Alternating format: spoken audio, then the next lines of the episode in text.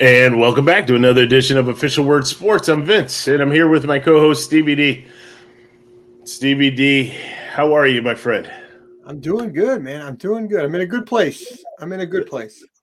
I, am with you. I am too. I mean, there there's a lot of speculation, some rumors floating around there for your boys in green, and um, maybe green to green. A little hint, hint. Maybe that that's going to happen. Uh, we we had a retirement again, part two uh, today. No surprise, I guess. Um, when when you looked at how the season ended for the Tampa Bay Buccaneers, uh, to see Brady say he's going to hang it up, uh, I think he got his feelings hurt too because Josh McDaniel said, "No, I think uh, I'll go with Jimmy Garoppolo." I, I, I think that may have hurt the feelings a little bit. Um, so Brady's gone. What do you think? Your thoughts? It's about time, right? Forty six. Um, if you watch, if you watch the last six weeks of the season or so, it looked really bad. If you watch the tape, and maybe he watched the tape and said, "Oh my God, I'm a shell. I, I shouldn't be playing anymore," because he he didn't want to take a hit. He was afraid to take a hit, and he was throwing the ball in the dirt just so he wouldn't get hit. And if he just stayed in that half a second more, he could have delivered that pass to the guy in the flat and gotten a completion instead of spiking it into the ground. So it's time for him to move on. Look, your motor skills diminish. There's nothing wrong with it. You're 46, right? You you've played what 24, 25 years in the league. You're good. Time to move on. Enjoy the family while you can. You know, I think that last Super Bowl, and I said it, but that last Super Bowl win that they had, um, when when he was with Tampa. I, I, think that really was the end. And you know, it, they always talk about going out on a high note. That should have been it, uh, because after that, I his mind may have said I I or yeah, his mind may have said I still want to play, but then the body was saying something different that came back to the mind, and you, you could definitely see just I can say scared right? But didn't want to take a hit. I mean, no quarterback wants to take a hit, right? But yet, when you don't want to step up in the throw, knowing that the rush is coming, and you don't want to step up and, and deliver that ball, knowing you're going to get hit, and instead you opt to just throw the ball at the feet of players or throw it way out of bounds or something like that, just to get rid of the ball. Yeah, you, you know you're doing more harm than good, and and you can see that with Tampa Bay's offense this year. I mean, all all throughout, you can see it in their offense, and it just was that there there were some pieces missing, and that that was the big piece. Having that type of quarterback in there to deliver to Evans or Godwin, um, you know, or some of the others that they had there. So, you know, I I I, I I'm not going to miss Tom. I'm not going to miss TB12. I'm not going to miss Alex Guerrero. Um, not going to miss. well, you know, and, and, we we may find that the league has been cleaned up a little bit with Alex gone. Just saying, just saying. We may we may find. Speaking of that, didn't Julian Edelman get suspended for? Um, yeah, yeah, yeah. Never really heard much about that though, did you? just another example of how they how they kept it swept under the rug. You know, when they do things. Hey Terry, how are you? Just a, another example of how when they do things get caught, how you know they try to get rid of the story, get rid of the evidence, and how the how the NFL is, is complicit with you know hiding those things. So um, let, let's let's move on. Uh, sayonara, Tom. Hopefully for good. Be, it will be interesting. It will be interesting. J.J. Watt and Tom will be in the same Hall of Fame class. Yep. Will Aaron Rodgers be in that same class? That would be. I don't think he's retired. That would be interesting. Oh man, could you imagine that? There'll be a fight backstage to see who goes last. I thought they do it in alphabetical order. they they they want to get the prime time guy. They're not gonna put Brady on it at, at five thirty five p.m. well, look, look. Aaron Rodgers' ego is so big that he won't retire this year because he doesn't want to be in the same Hall of Fame class. I think he's going to look at all the retirees and say, "Yeah, no, I'm not going to retire this year." Right? I think he wants to be the mainstay from from that year that retires and be the only first. You could be on the phone, just going down the list. Hey, are you retiring this year? Okay, good. Go all the way down the list, and then call back the Packers or or potentially the Jets and say, "Hey guys, I'm good for another year." Right? So and so is going to retire. I don't know. We'll see. That that that would that would be typical of Aaron Rodgers fashion there. Stevie D, uh, we have a lot of different uh, coaches that now are in new places. Uh, you have Payton. Payton yeah. Well, I, got a coach's story that I, I like. Okay, to, I like to kind of talk about since we're going to talk about coaches here, and uh, yeah. Um, it, it, goes back uh, to the 1992 Jets. So you got to stay with me a little bit here. And the reason why I want to tell the story is that recently got connected with uh, uh, Coach Al Roberts, who was the strength and conditioning coach for the New York Jets back in 92. We got connected on Facebook, and I thought it would be a great story to tell um, in an interaction he had with me and my friends um, at, at, training camp at Hofstra University um, in, in, in, 92. And, and so it was interesting about the 92 season. There's a couple things with the 92 season. One, Pete Carroll was the defensive coordinator back in 92. Um, so there's a connection with a current coach in the NFL. Um, Dennis Byrd, um, we got to hang out with Dennis Byrd all summer. That was the year, unfortunately, in the end of November, he broke his neck against the uh, the Kansas City Chiefs at home on November 29th that year. But uh, so uh, how the story goes, and I'm hoping that my, my boy Tim is going to be, uh, you know, hopefully chatting in. I don't know if he's going to be able to listen or not, but uh, uh, we went to Jets training camp like we did every year. But in '92, uh, we'd go watch the first practice, and then the players would come off the field and by the fence. They'd walk by this one fence and they'd sign autographs, right? Um, and then you would break for lunch. There was a couple hour break, and then you come back and watch the afternoon session. So me and Tim, like clockwork, we take the bus, 30 minute bus ride over to the to the Hofstra University and watch the practice, right? So Dennis Byrd would come over and sign, and one day he says to to the people that were there, and said, you know, anybody who cuts your hair like mine, I'll give you a hundred dollars and make you worth your while, right? And so now I'm going into my senior year, so the haircut was a mohawk, right? So my mom was not going to allow that one up. Just, just let you guys know right now. Mom was not having that one, right? So, but Tim, Tim goes home. like, Ma, you know, I could get a hundred dollars to make my worth my while if I get my cut like a mohawk. So, Mrs. Costello, she goes and cuts the hair. So the next morning we go up, and the next day we go up and we, we see Dennis Byrd at the end of the session. Hey, Dennis, hey, Dennis, he's see hair goes, yeah, it's good, but it's not quite like mine. Cut it like mine, and, and we have a deal. So that we go home the next that night, gets the haircut, and we go back the next day.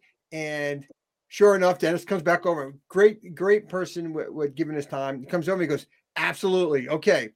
It goes. He points across the the parking lot there because we are behind the fence, right? So all the way where the players park. He goes, you see that guy over there? We said, yeah. He goes, go see that guy and tell him that you're representing Dennis Byrd. And uh, they'll call into the office, and then I'll let you in. Uh, and he goes, So do you want the hundred dollars or make it worth your while? So my buddy Tim, rolling the dice, baby, right? He's like, make it worth my while. So we go around to we called him Smokey the Bear because he had that outfit like Smokey the Bear had on with the big hat, right? So we go over to him and uh, they call in, they let us in. So Dennis comes out, he meets us, shakes our hand. I mean, he's just a large man, right? I mean, I'm going to mm. buy 17 and I was getting pretty tall at that time. And I was just like, this guy's just massive. And so, uh, so he, he goes in, he comes out um, with um, jet stickers that go on the helmet, uh, signed collage photos of him, uh, keychains, all this like knickknack stuff, yearbook. And so he comes out, he goes, How's that? Is that good? He goes, Can I get a football? He's like, Yeah, hold on, let me go inside. So he goes inside, grabs a football, signs the football for him, gives him the football. So things are going good. He's like, Is there anything else you can do? He's like, can I get, you know, passes to kind of see you guys practice? And he goes, absolutely. You want to come every day? You come every day. And here's the note. He wrote on it because we had, once we got in, we had to get a pass. And he gave us his oh. phone number to call. And he says, every day you call this number and you just tell them you're representing Dennis Byrd, and they'll, and they'll let you in. And then you'll get escorted back into the office and they're going to give you a new pass. So the first time we did, we were all nervous, like, oh, he didn't tell anybody, right? We're going to get out of there. They're going to throw us out like you crazy kids, right? So we do it and we get in. And the guys like just go straight in and go into the office. So you go in the office and they have the trophy case, right? So you see the Lombardi trophy as soon as you kind of walk in and you go over to the corner and, and you sign in. And so we got the pass. So every day we're in there meeting players. I mean, Freeman McNeil, Al Altoona, I mean, Blair Thomas. It was just everybody.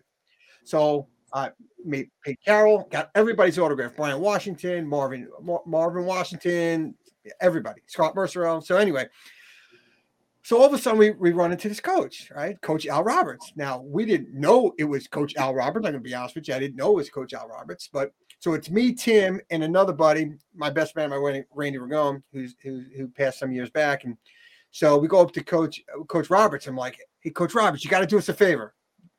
I mean, typical 17, 16 year old kids. Coach Roberts, you got to do us a favor.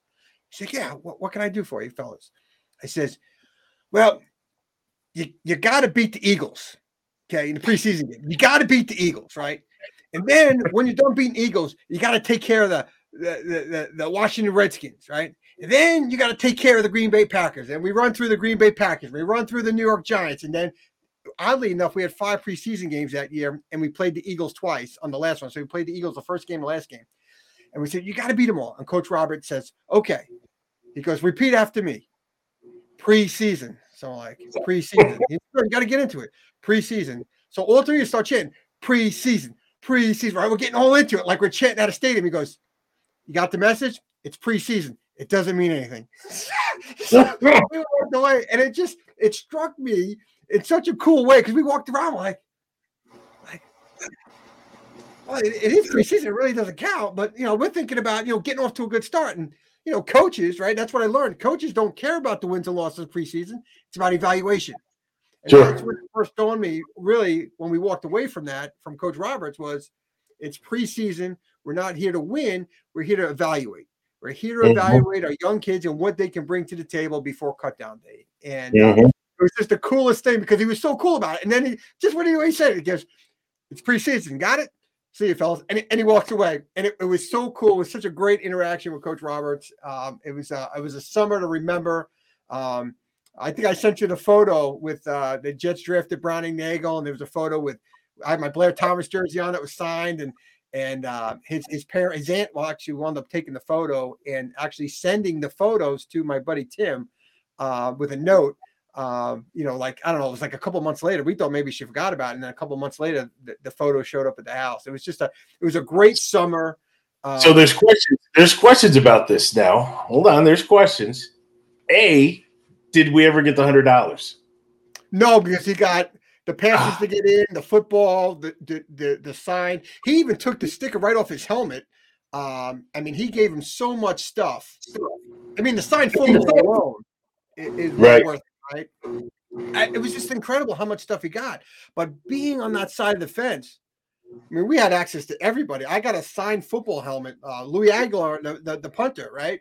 Uh, he- I got met him, I connected with him on Facebook, and I have his autograph. Pete Carroll. I got this jet helmet full of autographs. I got this jet team picture that's all signed with all all jet players. And uh, and every day Dennis came over and said hello and just said, How you guys doing? Blah blah blah. It was awesome.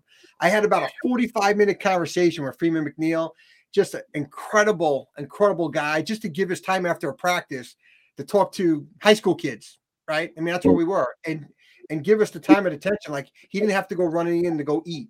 Especially after the second practice, they were they weren't in such a rush after the, the on the two days on the second one because you know you got to run in and eat, prepare your body to go back out for another three Yeah. hours of work. So the afternoon session, they were more gracious with their time, um, and it was just a an incredible summer because literally once we got that pass, we were there every day. Literally every day we went, um, and it was it was just absolutely incredible. And even back then in the '90s, you couldn't believe the cars that were in the parking lot. You're like, dang, dude Mm-hmm. legit, right? Because some of them you, you get there early enough and you're watching them kind of pull in. You're like, ooh boy, right? So it was great. Well, now here's the next thing, Stevie D.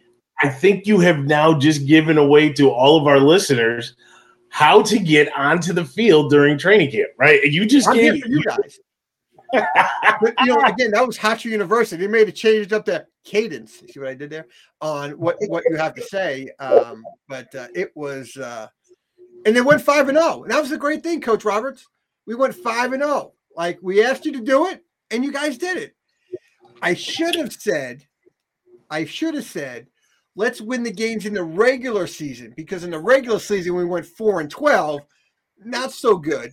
But if you add it all up, we really went nine and twelve. So, you know, it depends on how you want to look at it. now, one last question: yeah. Was was he was Coach Roberts like all the rest of the special teams coordinators all jacked, all swole? No, he, he wasn't a jacked up muscular guy. No, no. Okay. No. But, yeah, uh, I, a bundle of energy. Like he had so much energy. Uh, maybe that's what made us want to go seek him out because he just had a lot of energy. Uh, so here, here, here would be if somehow you could really. You said you got connected. If somehow you could really connect with him, and if he'd be willing, it would be awesome uh, to come on the show because I I have questions, um, and I would love to speak with someone that was part of that strength and conditioning to see the way things are done now, right? And you talk about the training camp, you talked about the two a days, right?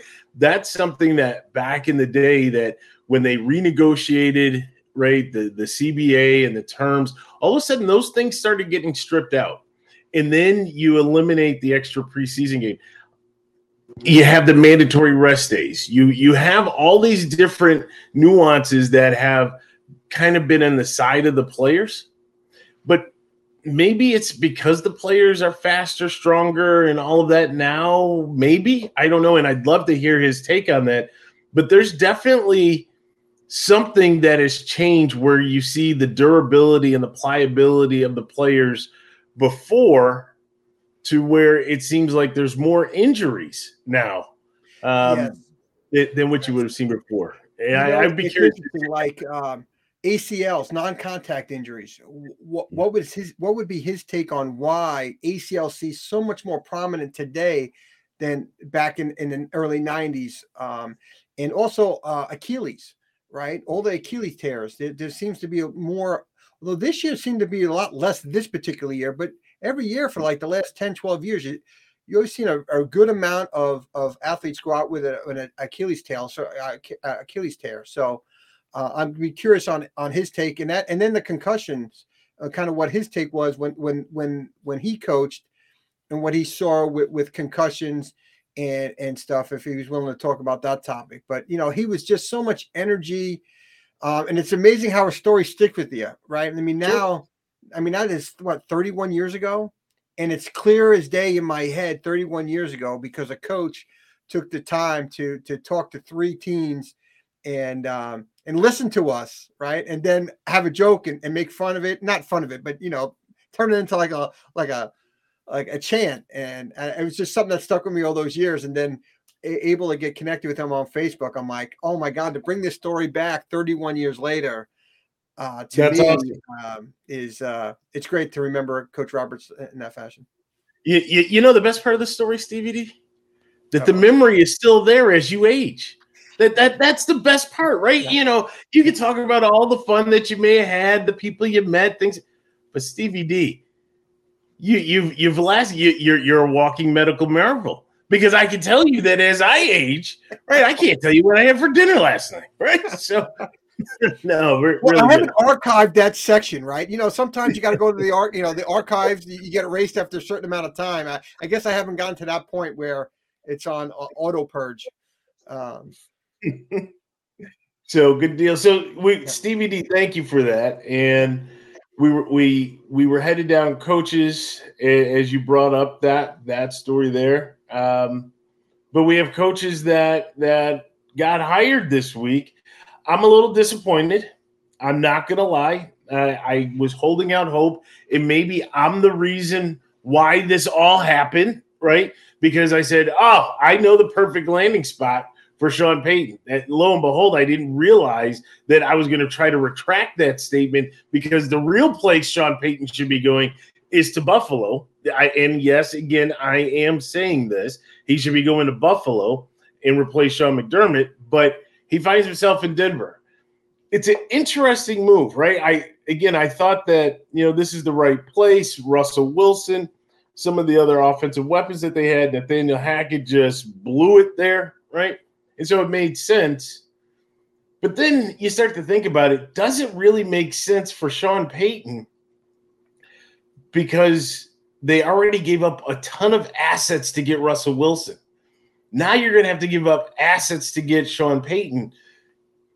The cupboard's not bare. They have a great defense, right? But they're they're still off, right? And they still need to get some some pieces in place. And now you don't you don't have that. Go ahead. You know, it's like the Jets for many years cannot hold on to their first round draft picks, right? So many of them have been gone for the years, right? By drafting bad. I mean, we probably had a seven year stretch where within three years that first round pick was off the roster, right? And it was just bad there in the from the 2013 year to about you know 2020. They're all gone, right? They didn't, sure. they didn't hold on to anybody, right? And you look at where the Jets organization what they became over that time. When you lose that first round draft pick year after year, it hurts your team because you you need that youth and that that first round pick to kind of rejuvenize and, and get your team better, right? Because you're picking the best of the class within the first round, right? You, especially if you're picking high. And you look at what Denver did to get Russell Wilson and all those picks they traded. And now to bring in a coach to trade your 23 first rounder and a 24 second rounder, again, more picks that you don't get to replenish those older people as they get older and you want to age them out uh, due to lack of performance or whatnot or salary you don't have the young players to step in. So it, it's really, it is really interesting. But I'll tell you, 17 to 20 million dollars would make me want to sign on the dotted line too. Yes, sir. no problem. Yeah. No problem. And, and, they said that that was going to be the asking price. They said that that's, you know, he, he was, I, I, don't know if that was a tactic, right? We, we've all seen whether it be buying the car or buying the house, right? Where you're like, all right, well, I'm going back right? And that's what he said. You know, I'll, I'll, go back to Fox. And lo and behold, all of a sudden things started happening, and the deal gets done, and they're willing to to pay that type of money. Um, I wonder Ryan, if he picked Denver. I wonder if he truly picked Denver, or on the other interviews there wasn't as mutual interest in some of the other interviews. Because you would think of having Sean Payton as, that commodity of, oh my God, he could be a, a changer within our organization, and, and there was openings, and that right I, I wonder if he looked at it is out of all the positions, the best quarterback spot is Russell Wilson. but is it different spots? I, I, uh, well, you got the Colts, you got nobody there. Tennessee, you really don't have anything in Tennessee. Um, there's well Texans. You had the Texans at that time so open. The the Texans is an interesting one, and like you said at that time. So let let's bring the two together, right? Because DeMeco Ryans uh, get, gets the job there. It's it, and you liked him all along. Yeah. Um, you know, going to Houston, not a big fan of Houston and, and everything there. But the interesting thing with DeMeco Ryans, he may not have pulled the 17 to 20 million dollars that Sean Payton did, but he got a six-year deal out of it, right? That that was that was big. That shows commitment, or at least on paper it shows commitment. Uh, but he was willing to walk as well. And so I'm wondering what the conversations, if they were tied between the two, right? If they really were committed in Ryans and you know what have you. I I, I like the Houston Texans position where they are with the draft capital that they have, where they are with their cap space. I think I like that a little bit better than what you have there in Denver. Uh, and I think that's a better place. I, I don't know if Denver is going to work out for Payton. I think he's a good coach, outstanding coach, great offensive mind. Uh, but you know, I'm not sold on Russell. I don't think you could bring Russell back personally.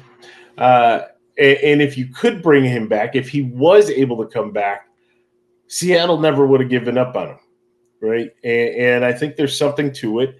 Um, he needed to from a Russell Wilson perspective, he needed to kind of clean up his persona with the Broncos.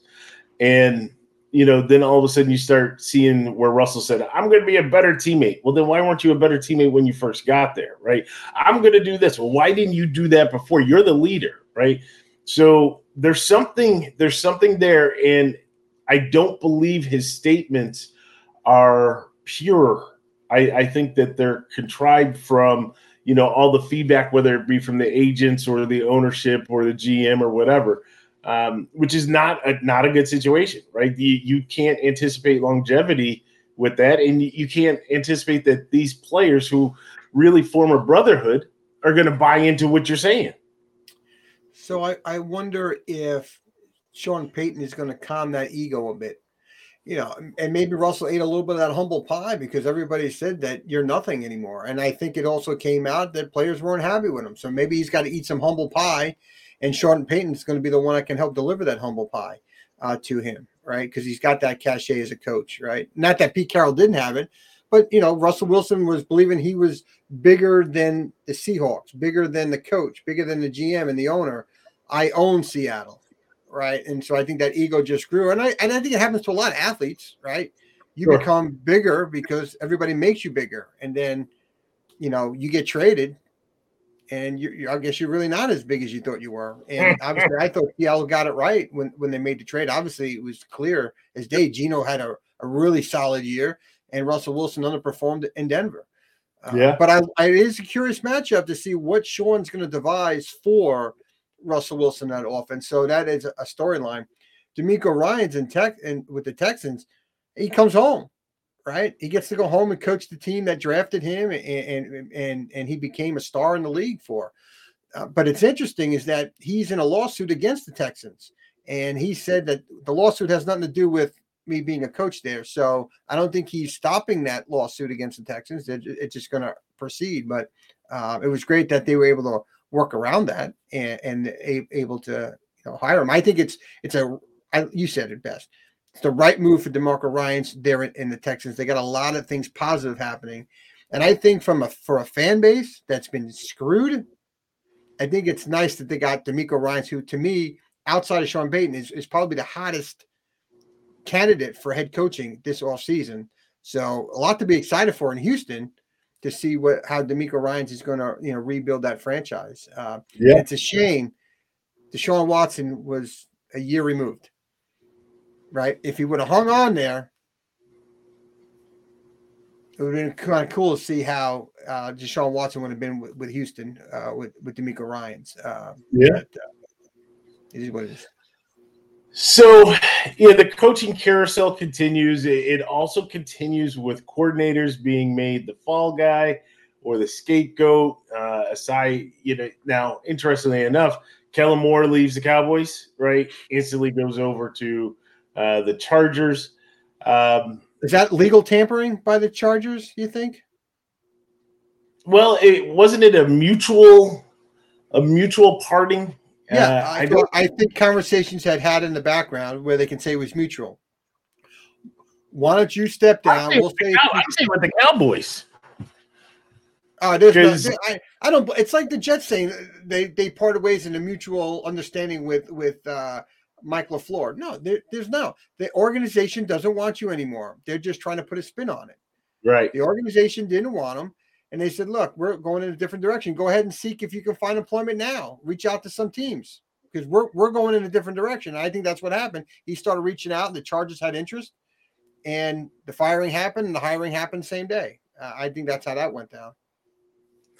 Yeah, so that that's going to be interesting. And then you know, coming on the heels of the championship games, I don't think that there's going to be much movement from um, the two teams that well, except for Ryans, but uh, you know, I, I don't think we're going to see uh, many changes there. And and now we're now we're there's some things that are coming up though, right? Um, um, because there's another coach, and, and the, I want to talk about the Colts uh, when we're when we're done here. I don't, I don't want to forget about the Colts because it's interesting there with the Colts, but there is a story here in Kansas City, at least. Stevie that, D. Yeah, Stevie D. Pause for one second. oh my man! What's up, brother? You missed. Hopefully, did you hear the story? Hopefully, you heard the story. If not, when, it's done, you got to go back and watch because I talked about the the, the uh, Coach Roberts story. So, um, uh, so you may have missed it, but uh, thanks for logging in and, and joining the show, man. Uh, hope you're gonna like it. Um, but interesting here in Kansas City, there's talks. I don't know if you heard this that the Commanders and Eric Bieniemy may take a lateral move to go to the Commanders. I thought that was an interesting take because, again, he does not call the plays here. So to go over to Washington where he can call the plays, I think that will help him, you know, hopefully take his career to the next level at becoming a head coach. So it could be a shakeup here, and then I could see Bieniemy shifting to Washington, and then well, Matt Nagy shifting in that that role that he had before. So Bieniemy has to be careful, right? Because I I don't. It's not that I doubt or question his ability to be, you know, a coordinator, a good coordinator, or even a head coach. I'm not. I'm not doubting any of that. But like we talk about all the time, it's you. You have to find the right situation. Don't just move, just to move, right? Because now it, you're you're with this high powered offense in Kansas City, and everything goes right. Right, the referees love you. Everything goes right for you. hint, hint, where we're going, but everything goes right for you. Now you go to another organization, and a your talent level is not the same as what you had in Kansas City right and then you you're not a benefactor of some of these questionable calls so life is a little bit more difficult and maybe not a benefactor but now all of a sudden it's going against you right? All of a sudden they say, no, that really was delay a game. Or no, that really was holding, right? Or your quarterback gets hit late and they're like, no, that was fine, right? You, you're having to overcome a lot of different hurdles. And where you think that you'll be able to shine may end up hurting you. And I think you said it uh, on our last show, right? When we were talking about Dorsey, where you're the hot candidate, right? And they want to interview you for the head coaching job. You have a bad week, and all of a sudden you're you're an afterthought the, the same could happen for Bieniemy leaving Kansas City in that. So I hear what you're saying there, right? But it's like you've been a coordinator now for five years, and nobody looks at you in the league as an offensive coordinator because you're not calling the plays. Mm-hmm. So I think it's in his best interest to move on. I don't know if Washington, to your point, is the right place for him to go, especially right. with Ron Rivera. Is he on the hot seat? What happens this year if he doesn't win? and then Bieniemy comes over and they fire everybody, right? So, oh, but wait a minute, right for him to go, but maybe, maybe he can get promoted to head coach. Yeah, maybe. Right? Maybe he's looking maybe. at, hmm, I could take Ron Rivera's job, right? But uh, at, at, the end of the day, I think if the, if it was really on the table, I think Bieniemy would go. I think he would go so he can play. Because if you want to take that next level, it's great that I'm in this high powered offense that gets all the great calls. But if I don't get the recognition for the play calling, I'm never going to get that next level because Look, I'm not getting it. he's getting interviews, but he's not getting jobs. I mean, think he's been a hack coordinator supposedly for three years. On all these interviews, nothing, nada. So um, it, it may be time for him to go shift gears or talk talk to Henry. Say, hey, Henry, what's the deal here? Right? You given Doug Pederson? He came in. He's a quarterback coach. You promoted him to to play caller. He did that. Got the head coach at Philly, and he was gone. Matt Nagy started off as a quarterback coach moved to offensive coordinator, did not call plays for a while, then got to call plays, I think, in year two. He got the head coaching job for the Bears and moved on, right? Bieniemy started, moved up the ranks, became offensive coordinator for five years now, and still hasn't called plays. Why is that? Why is it Doug Pederson, Matt Nagy been able to call plays on the promotion, but Bieniemy hasn't? So something's going on there. Maybe that question maybe that question, the answer to that question is staring you right in the face. Right? We don't know what's happening in, behind the scenes, but maybe we do know what's happening behind the scenes. Maybe Andy Reid, right, with Doug Pederson could see the offensive mind. And this is no disrespect to Eric Bieniemy, but I'm just saying, right? He you you have that certain relationship and rapport with your coordinator. So maybe when Andy was talking to Pederson and you know, putting things on a whiteboard and, and just conceptually how they were going to scheme. He's like, "Yeah, you got it, right? You, we're we're in sync. You got it. Here, here's the board." Maybe well, he did this with Matt Nagy. Well, be right. well, uh, Pederson and Matt, Matt Nagy were with him in Philly. Right? Okay, so they have a longer history with with Andy Reid than Eric Bieniemy. now, some has said here that there's communication problems between Patrick and Eric. So is that part of the problem of why Andy Reid's still calling the plays? I I don't know. But if Eric really wants to go to the next the next phase, it's either he's got to straighten it out here, he's got to go somewhere else where he has an opportunity to call plays. It, yes, it would be considered a lateral move, but I consider a promotion because you're calling plays. Sure, fair enough. Fair enough. All right, so let let's go ahead and segue into uh, this. Uh oh, Colts. I got to talk about the Colts. Okay. because it's odd in Indianapolis. Irsay wants Saturday to be the head coach, and there's inner fightings within the organization because other people within the organization want to move away from Jeff Saturday. Irsay wants Jeff Saturday. It's bizarre to me. I I got nothing. Um, I don't know what he did to say that he could be a head coach at, at one and seven and getting blown out and blown out on uh, uh, most of your games as a coach. But here's an interesting coach that came in for a second interview today. he was 24 and 2 on Madden. The way he called the plays in Madden and the way he was able to lead the Colts, Irsay was like, You're my guy. See what I did here? See what I did here, Jim?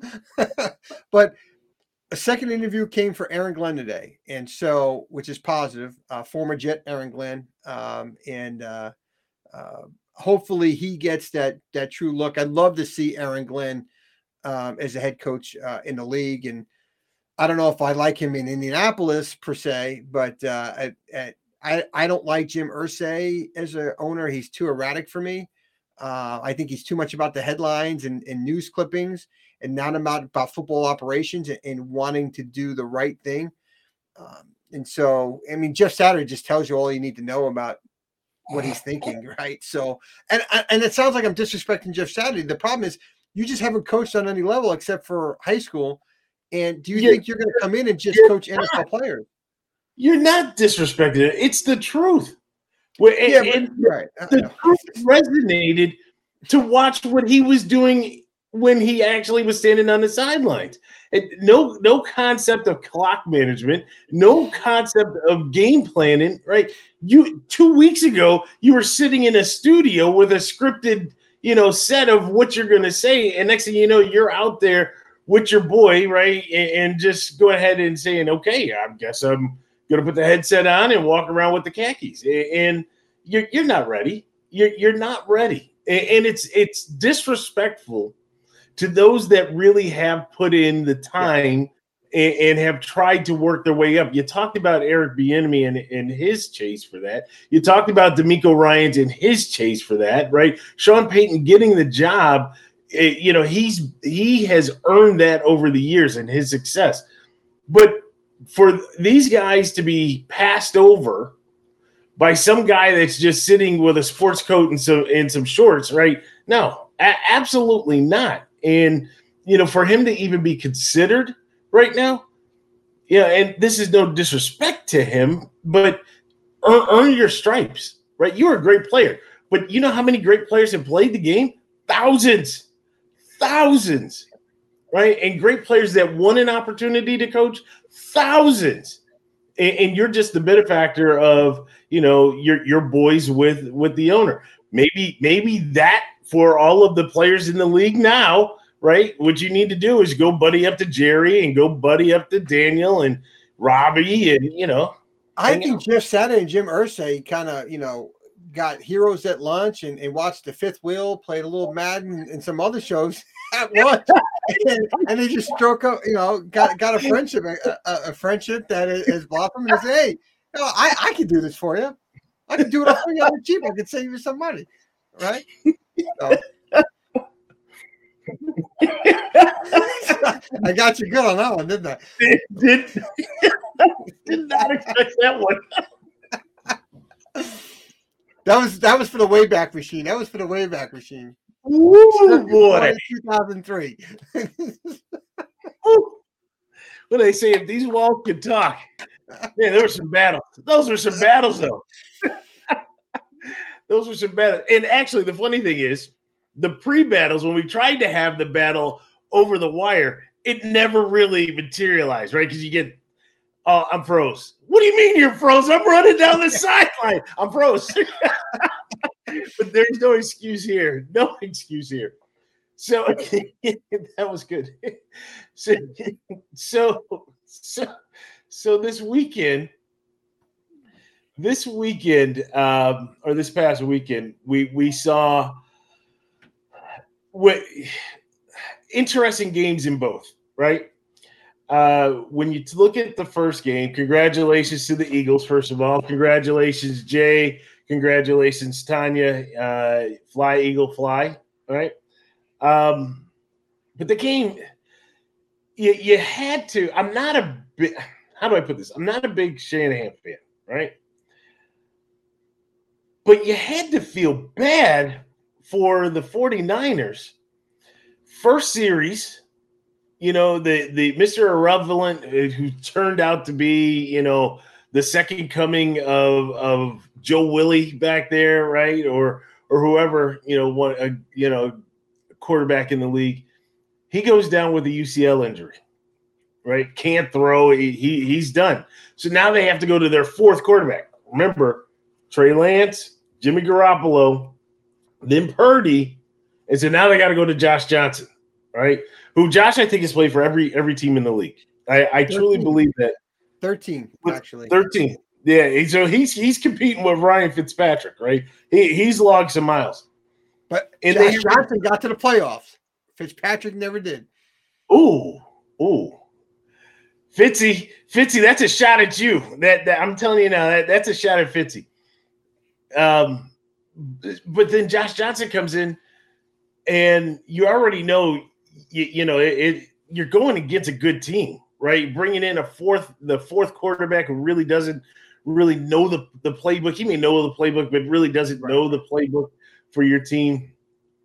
And then he goes down, right? And you can see the sideline. They they were scrambling. They didn't know what to do. Christian McCaffrey was an option. Juszczyk was an option, right? They they, they didn't know. Check with the coach. I think it was Anthony Lynn on the sideline as they were going through the book. right. I just imagine what Anthony Lynn was thinking. I'm talking to my fullback about being a quarterback. I mean, it, it was crazy. I was, I, I didn't know what to think. I, I, I really did feel bad for them.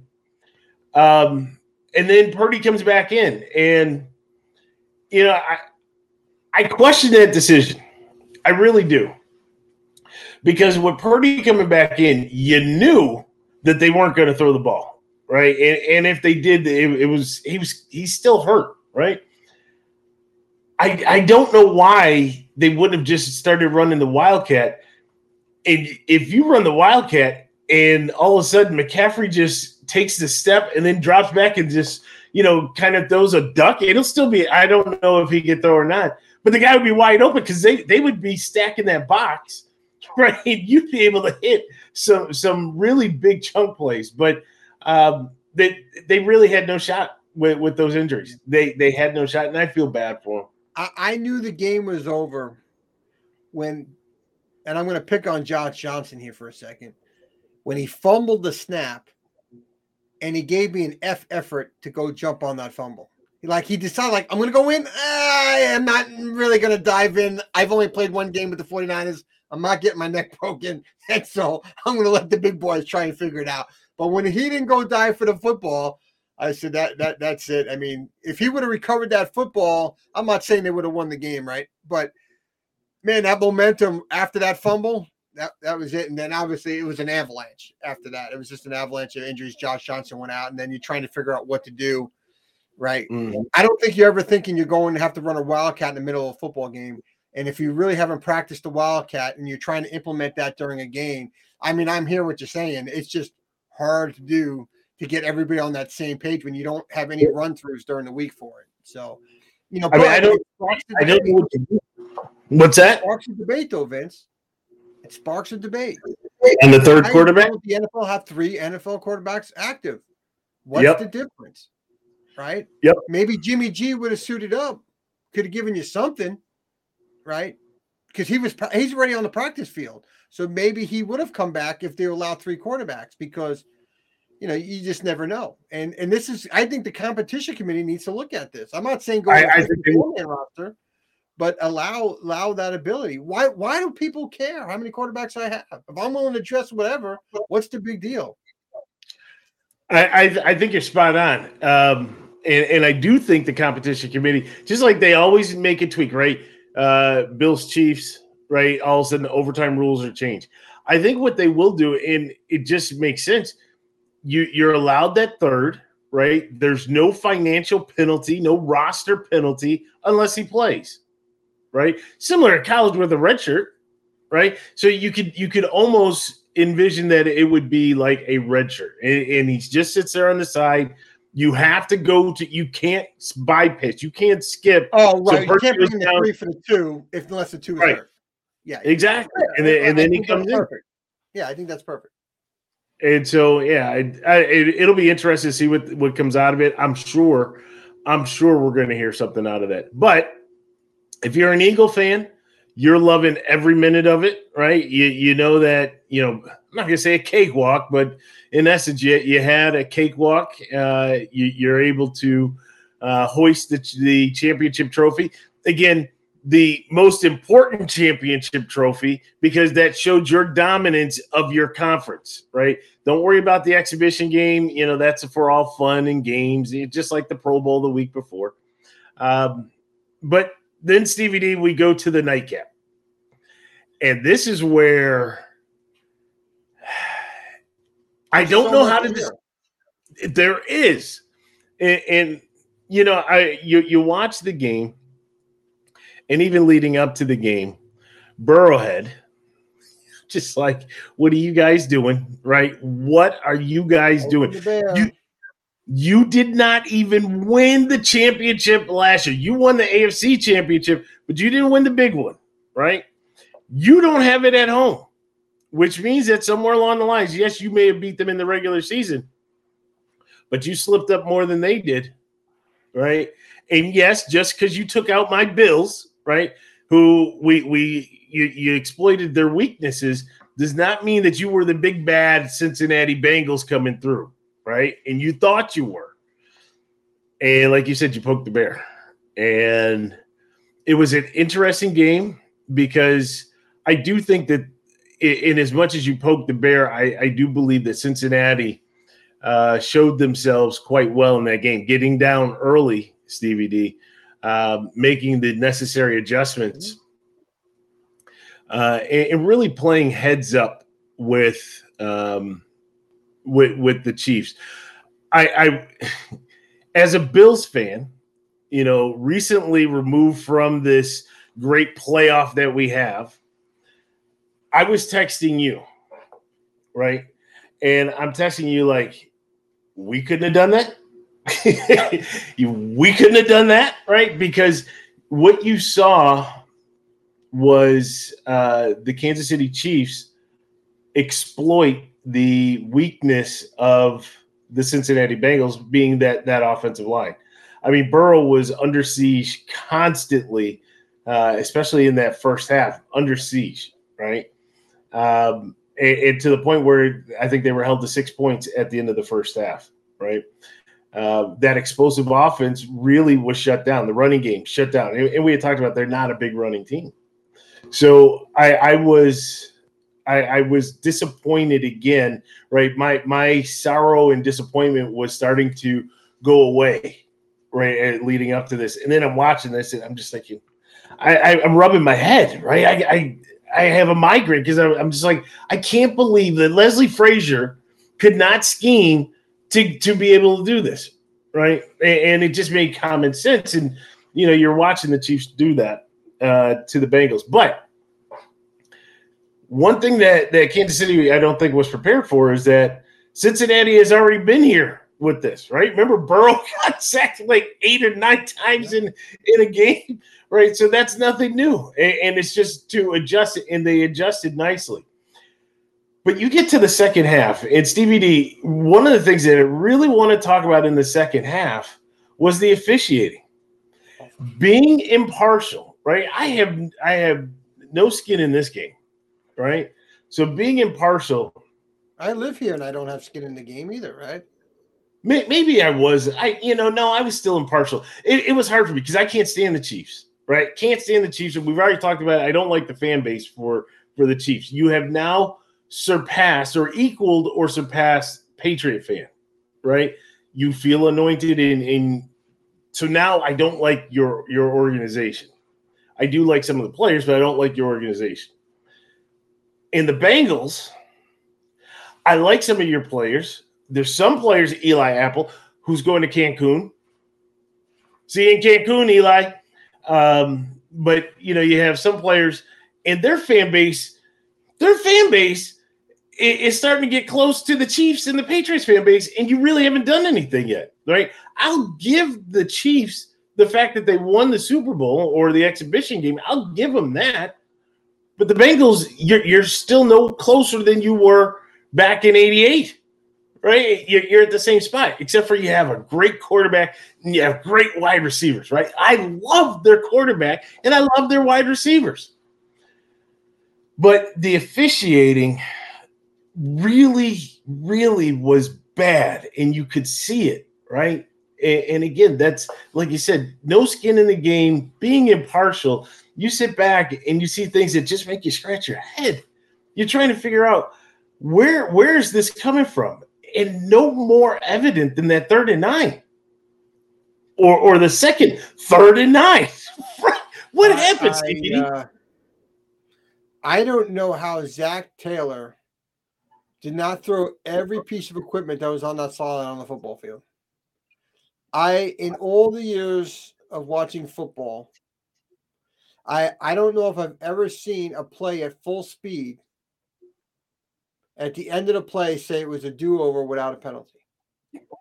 The line judge from the back ran in, couldn't get anybody's attention. That play ran. Right? And then I'm not saying it wasn't a penalty. I'm not saying it wasn't a penalty. On the next play, you call a penalty on the defense to give them a first down. Are you kidding me? Are you kidding me? You had a chance to right the wrong because the ball fell incomplete and, and, and it was going to be fourth down. No, first down. Oh my God. But the players involved in that penalty weren't even involved in the play, right? The, the play was on the other side of the field. Better yet, yes. It's just uh, awful. It awful. was. It was. And, and I don't. There, there was a lot of talk and a lot of noise, and I think it was fan noise. I haven't heard the league come out, and maybe I missed it if they did. I didn't hear the league come out to discuss anything that happened. And it was so egregious that Yeah, yeah, go Bills, go Bills for sure. But it, it was so egregious that how does the league not come out to say, you know, we reviewed the tape and you know this play should have carried on, right? I, it, it, what it what it does is that it shines a negative light on the NFL. It makes you question. As soon as you start to question, then all bets are off, right? And no pun intended when I say all bets are off, because gambling is now so rampant, right? Whether it be legalized gambling in the states, fantasy football, the squares, illegal gambling, it, it is it's more prevalent now than ever before, right? And if I if I have money on the Bengals right now, I'm questioning: Did I get screwed out of my bet right? Because these referees wanted the Bengals to get in and the or wanted the Chiefs to get in, and the league knows about it, right? How, how do how do I trust what's going on now as a degenerate gambler? Then I would go bet the next week, right? That's just what they do. But still, you know, it makes you wonder, right? We talked about what happened in basketball, right? And, and that was, you know, wide open, and the league addressed it. And I'm not saying that these referees were on the take. I'm not saying that. But you have got to get in front of this because you can't you can't allow the fans, you can't allow the the betters, you can't allow just the average Joe to think your game is tainted because you want to see Patrick Mahomes back in the Super Bowl. So if you say something, are you admitting that something didn't happen? So if you just let it go and let it be people talking or whatever, if you don't address it, there's, you know, there's something to be said if you address it. So I'm curious. what is the name of the stadium? It's Arizona. Discount double, discount double check. oh, that's great. That's great. Bath, oh my god. Bath bomb. Bath bomb. But but but you, he, so there's a sequence of plays at the end of the game. Here comes the conspiracy. Well, you know, he's not that far off there, right? I mean, If it walks like a duck and talks like a duck, it's a duck. But I, I want to get I, to I like, like I, I like where you're going there, DJ Coles. I like where you're going. so I, I want to get to like the last drive because there's a lot lot of things that happen. So I'm going to lay out some things and, and we're going to go back back and forth a little bit, right? So the fixes. So Mahomes does a dump off to Pachenko, uh, however you pronounce his last name, and he's about to get tackled by three linebackers by the Bengals. And I'm going to call. I don't know his last name. Oh, but hold on, hold on. I'm, I'm going a lot of places here, right? So you got you got to stick with me here. Stick with me here. So 57. Remember that number 57 because I don't know how to pronounce his last name, but I'm just going to call him 57. The linebacker 57 misses the tackle, allows Pachenko to go. Hold Wait. on, hold on, hold on. Pause. You pause for one second. I need you to be very careful. Yeah.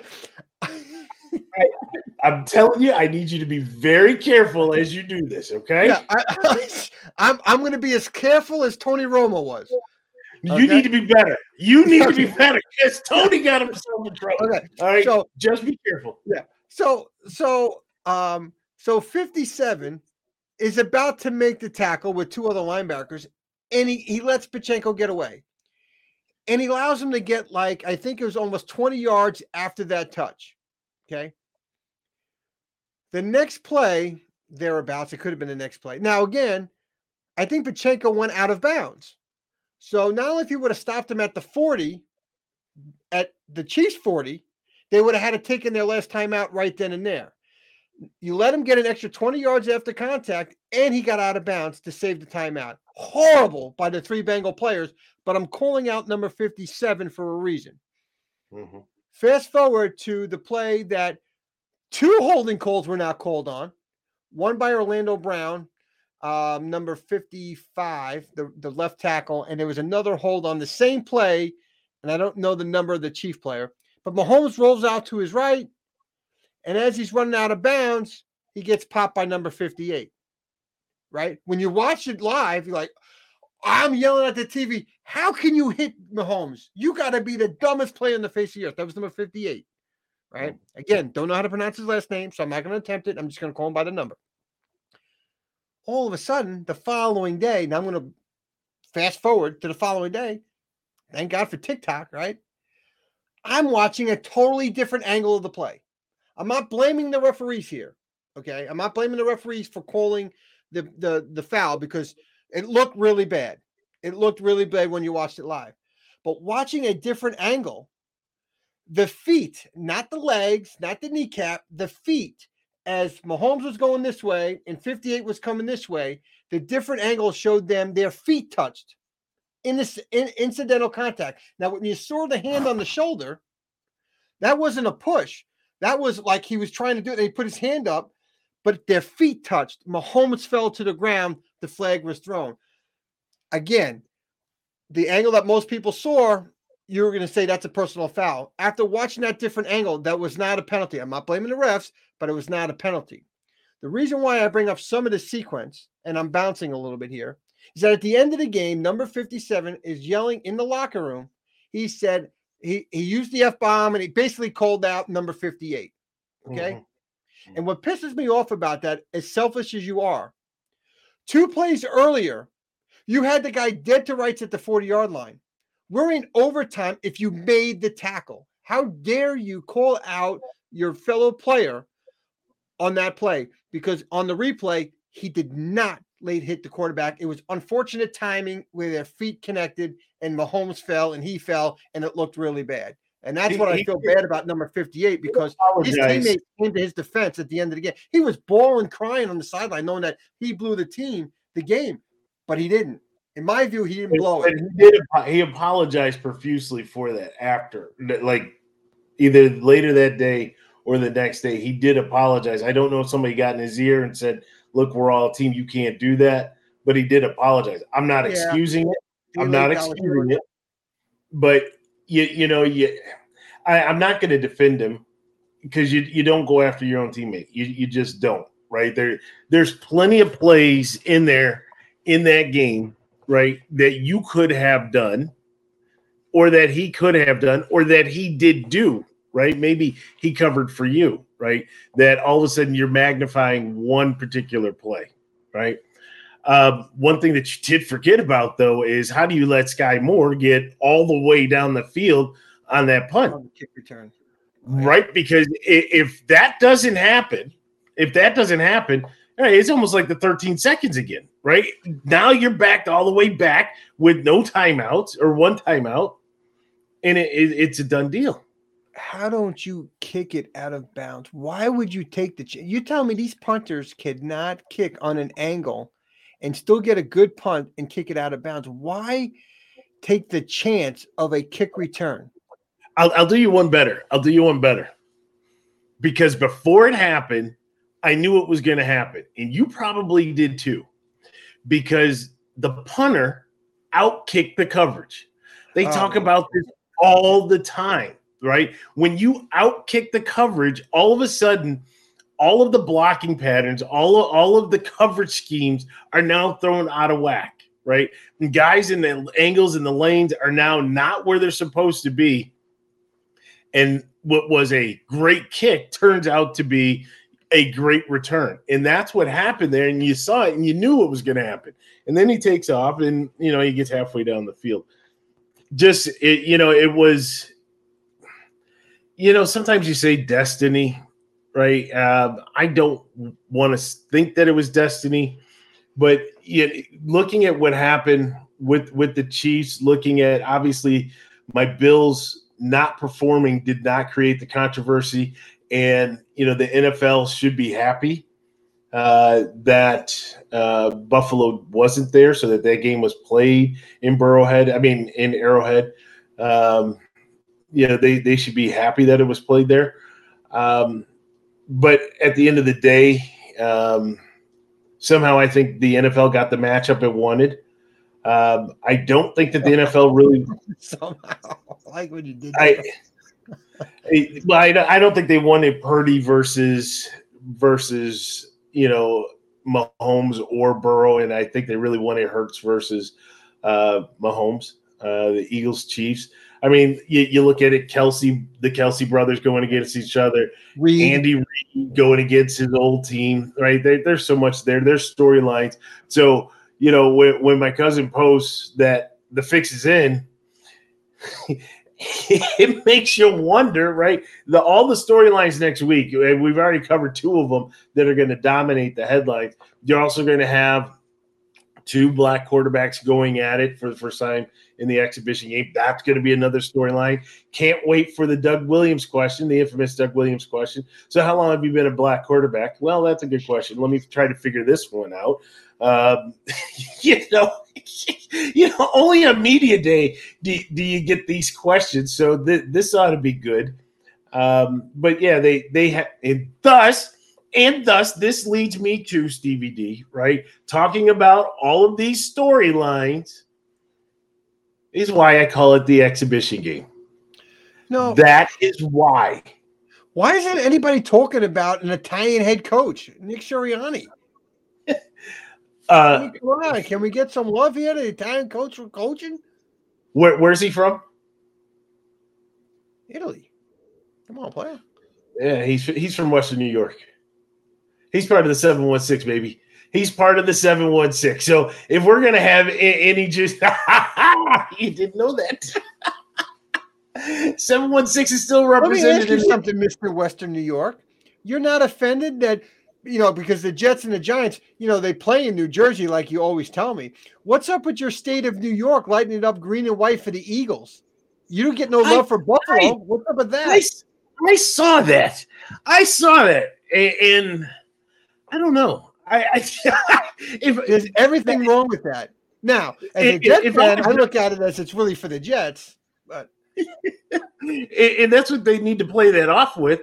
They, that's what they need to say that some Jet fan went rogue in there and put that up there. If if I'm a Giant fan, I'd be looking at. Are, are you kidding me? Are you kidding me? I, I don't know. I, I saw that and just shook my head. I shook my head, but that's all right. As long as they do the proper thing and fund my stadium, I'm good. I, I'm completely, you know, that's another thing. If you get Coach Roberts on, I, I am very curious about the turf, field turf, grass in the old turf, right?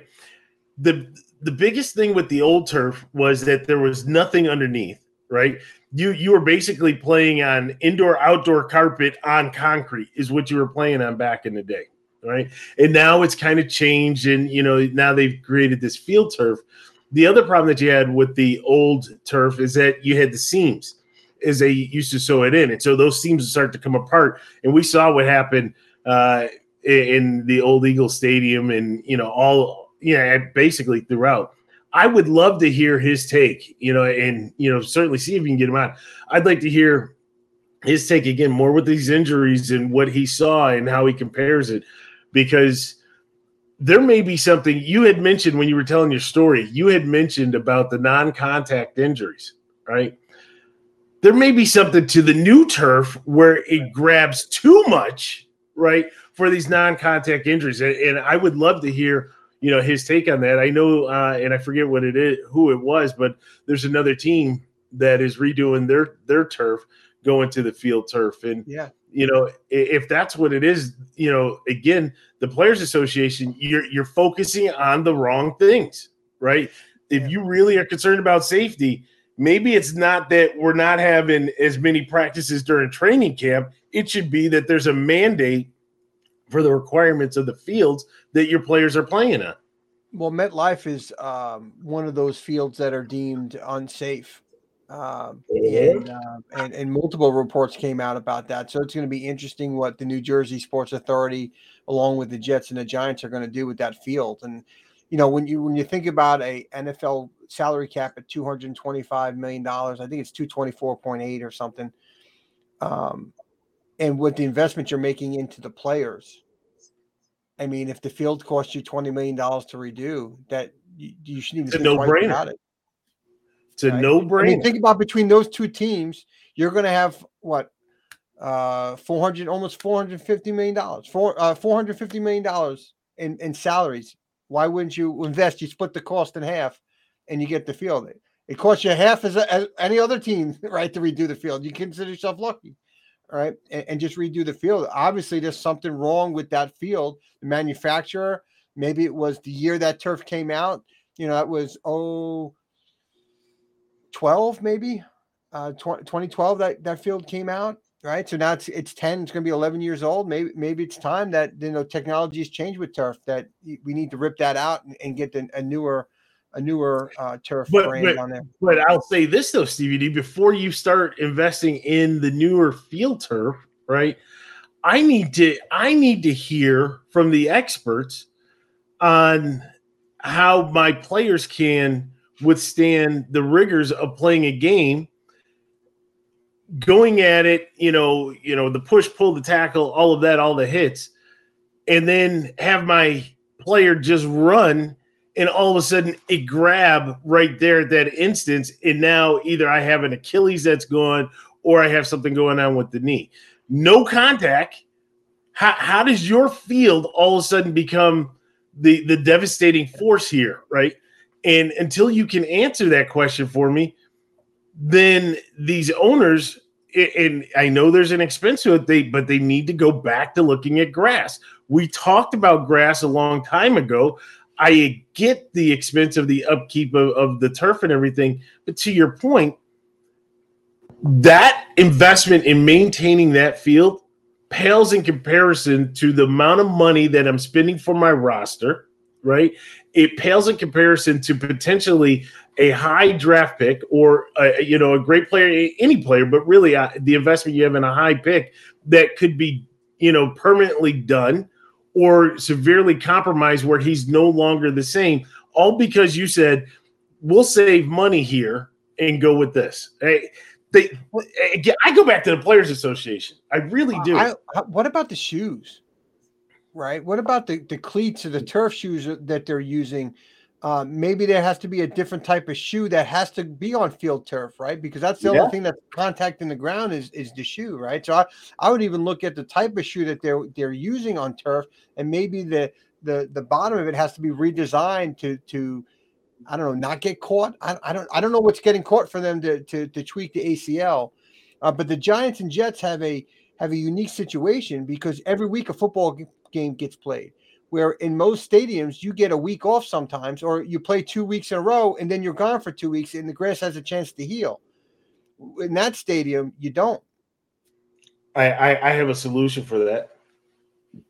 Go play back in the city that your name is on.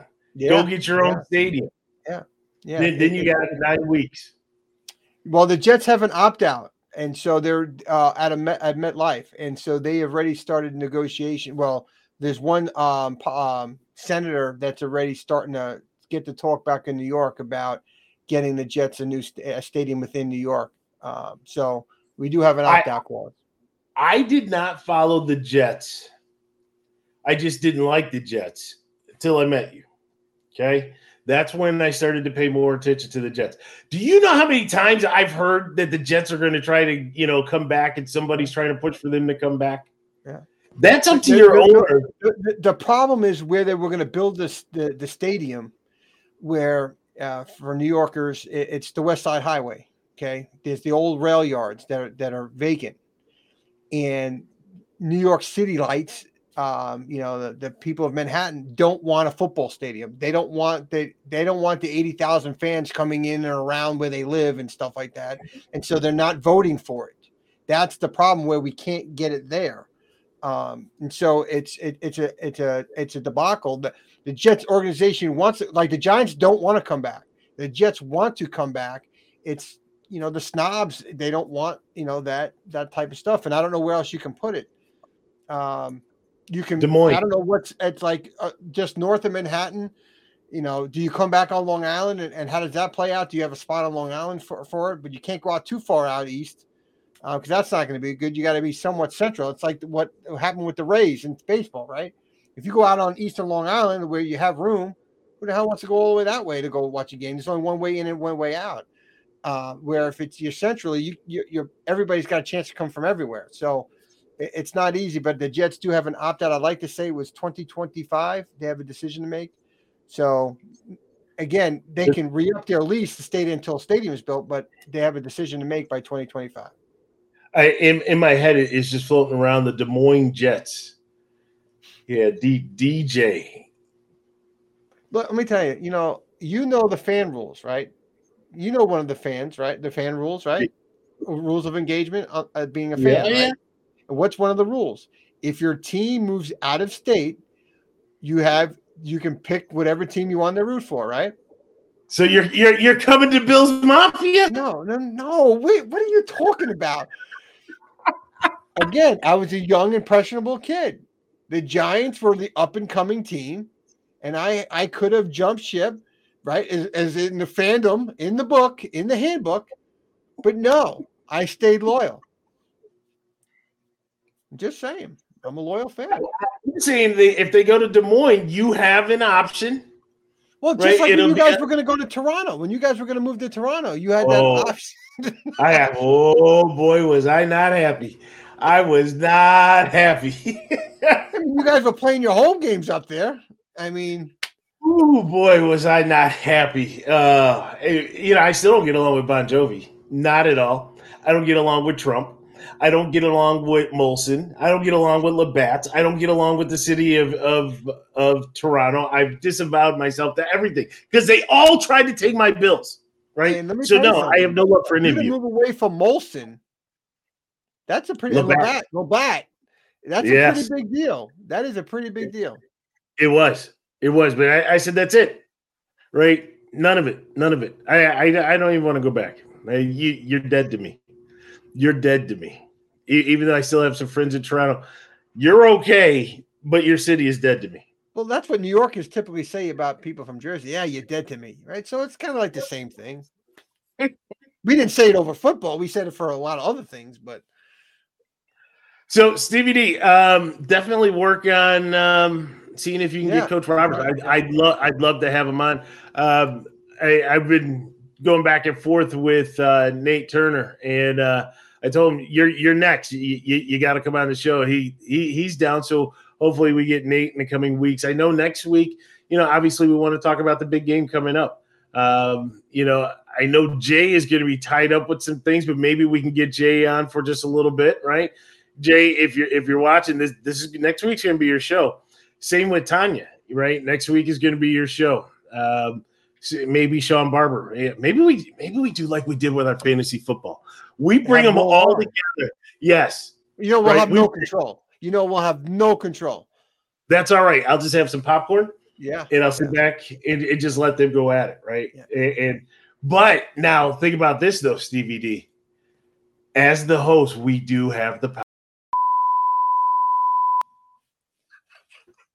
You know, you haven't used do have, I have a need to, right? You, you know, you're doing pretty good, right? You're doing pretty good, and, and you brought me back, right? So, yeah, plus, you know, knowing that I, I kind of gave you the insights into the admin council, and now you know where the button is. You know, I, I don't want you to reciprocate, right? so this is pretty cool. What's this one do?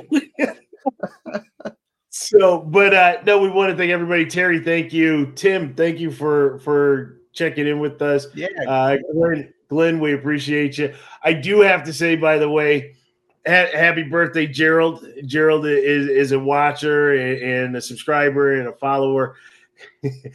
As you can see, Gerald, I I did give away, uh, you know, the inside joke. I'm glad you can laugh now, right? It's been a long time let let things heal. We were kids, right? I'll, I'll just say that. But uh, you weren't you know, that young. we weren't. but I, I, I hope you had a happy birthday. So definitely happy birthday, yeah, happy Gerald. birthday, Gerald. Um, and then to that CBD, to to everybody out there, again, we appreciate you know the likes, we appreciate the subscribes, we appreciate the views. Uh, I think we were going over it. You know, last week's show had a ton of people watching, and we appreciate that. Um, and so, if you get a chance, social media. I know my man Stevie D is, is, his social media game is on point over there, right? Uh, so Instagram, Twitter, Facebook, you can catch us all over the place there. Obviously, our website, owsports.net. You know, give it, you know, give us a, a look. Um, some great links too. Uh, one of the things that you know, just kind of move from there. If you go to this cap space tab, especially for for Bills Mafia, if you go to the cap space tab from owsports.net, there's an option where you can manage the roster, right? You can play Billy Beane. I I I found this little button out, Stevie D. And again, for everybody out there, it's not only on the Bills on the Bills section, it's also on the Jet section. Uh, but if you go there, right, and and you click on cap space and go to manage the team, at least from Bill's Mafia, we can figure out how to recover the $22 million that were over the cap. Right. Yeah. Oh, it's bad. It's bad. Now, granted, this is not three million. This is not with the cap going up, so we're going to get a little bit of relief, but we're still going to be over. But now you can see who you can restructure, right? Who who needs to have that conversation or who you need to have that conversation to say are you really committed and invested into this team into winning? Or are you committed to additional zeros in your paycheck? Now we can we can you know do right by you josh allen. So if we figure this out right there's a lot of money to be saved by people restructuring their contracts josh allen. The way that peyton manning and tom brady had done in the past big time quarterbacks, Josh Allen. If you do this, you'll notice the big savings, eh, which would allow us to strengthen the offensive line, Josh Allen, so that you, Josh Allen, will have protection to be able to look down the field, maybe go through your progressions, maybe to hit those short passes. All of this takes place because, Josh Allen, we need you to go through and sit down and have a conversation with Brandon Beane right? Because Stevie D, as I was clicking through the ones that we could restructure, you know, I looked at Roger Saffold like, can I restructure? Can I get rid of him? What can I do? He saves us no money, right? So I'll, I'll leave you on the team. Von Miller, even to redo his deal doesn't do us any any favors, right? I think we save a hundred dollars. Like, what's a hundred dollars? That's a tip for these guys, right? But you know, there there is one player, 17, who, if if he does right and does what he's supposed to do, um, we we may be. I think he'll do it. I, I hope I hope he does. They're not going to lose money. They're just going to stretch it out longer. That's all. That's do. exactly right. And, and they, to your point, you say this all the time. At some point, you're going to have to pay up, right? It's just, are you paying now or are you paying later? I'll pay it later. Before before we go, I do think two things that we did not talk about, and I don't want to stretch it out too long. Two things though, they both revolve around the Pro Bowl. Okay, the it's first is you can't call it a Pro Bowl. Well, the first is funny, where Josh says, "I'm not playing in the Pro Bowl. I'm hurt." Okay, no problem, Josh. You know you get this, and, and you got your note. Then Josh turns around and says, "But I am going to Pebble Beach to play in the Pro Am." And I was like, nice, nice. I'm going to skip these festivities and go play golf. But the other, I, I just want, I just want to know how a quarterback who has thrown two touchdowns in his season, not not in a game, not in a quarter, not in a half, in his season warrants and merits being named to the Pro Bowl roster. Unless there are, all right, so you have to take away Mahomes because he's going to be in it. So that's 14, right? There were two others selected. So that takes you down to 12. That means that there had to be 11 other quarterbacks that you were better than and that were not hurt in order for you to be named to the Pro Bowl please tell me how Huntley was named as a Pro Bowl quarterback. I, I, and I don't want this to go too long because we, we, we stretch it out. But help me here, Steve. Help I got me. nothing for you. I, I asked you and Jay, I asked you and Jay in our in our little group chat. I, how does this happen? I I don't even know why you need another quarterback. There's no football game that's being played. Well, why do you need true. another quarterback? what are you playing a flag football game? You're having a skills competition. Why do you even have to name another quarterback? It, it, it's it's silly. Just go with two. I think they'll survive. It it, it makes it a joke, right? I go back to I go back, I go back to what what my cousin posted. Right? It, it makes you wonder. Right? It really makes you wonder what they're thinking and what they're doing. And moreover, it makes you wonder what they think about us. That, that we're like, oh, Huntley's out there, you know, yeah, you know, he, uh, and, and no disrespect to him, right? He came in as the backup. Maybe they thought he it was had per- a passer rating of 158.3 with two touchdown passes and no interceptions, and that was his season doesn't mean that you're in the Pro Bowl, right? So I mean, come on, there's got to be you got to qualify by a certain amount of snaps. Yeah, you uh, have to. Player of the week, maybe runner up to player of the week. I, I mean, at, at this Mike, what, that, I was just going to say that if Mike White wasn't hurt, Mike White should have been in there. Mike White was hey, toasting the town for a couple of weeks. Zach could have been in there the way he played our Bills. Well, you know, he had a good game against the Bills, right? Good game manager. He could have been in there. I, I don't get it. I, I think the, but, I think that would have broke the internet if Zach Wilson would have been named to the Pro Bowl. The internet would have been broken. What, what about Kenny Pickett? Oh yeah, Kenny I mean, Pickett, yeah. As bad as Russ was, what about Russ? I mean, he was bad, right? What about uh was it Davis Mills down in Houston?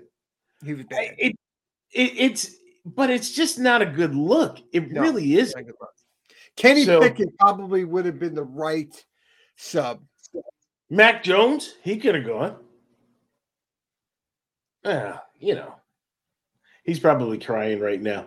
Oh, one more thing. Sorry, we're never going to be done tonight, Vince. You know, we're never going to be done tonight. Now, now, this this was funny when when when I said Mac Jones, it made me think about this because Mac Jones is always seen with the cigar, right? Okay.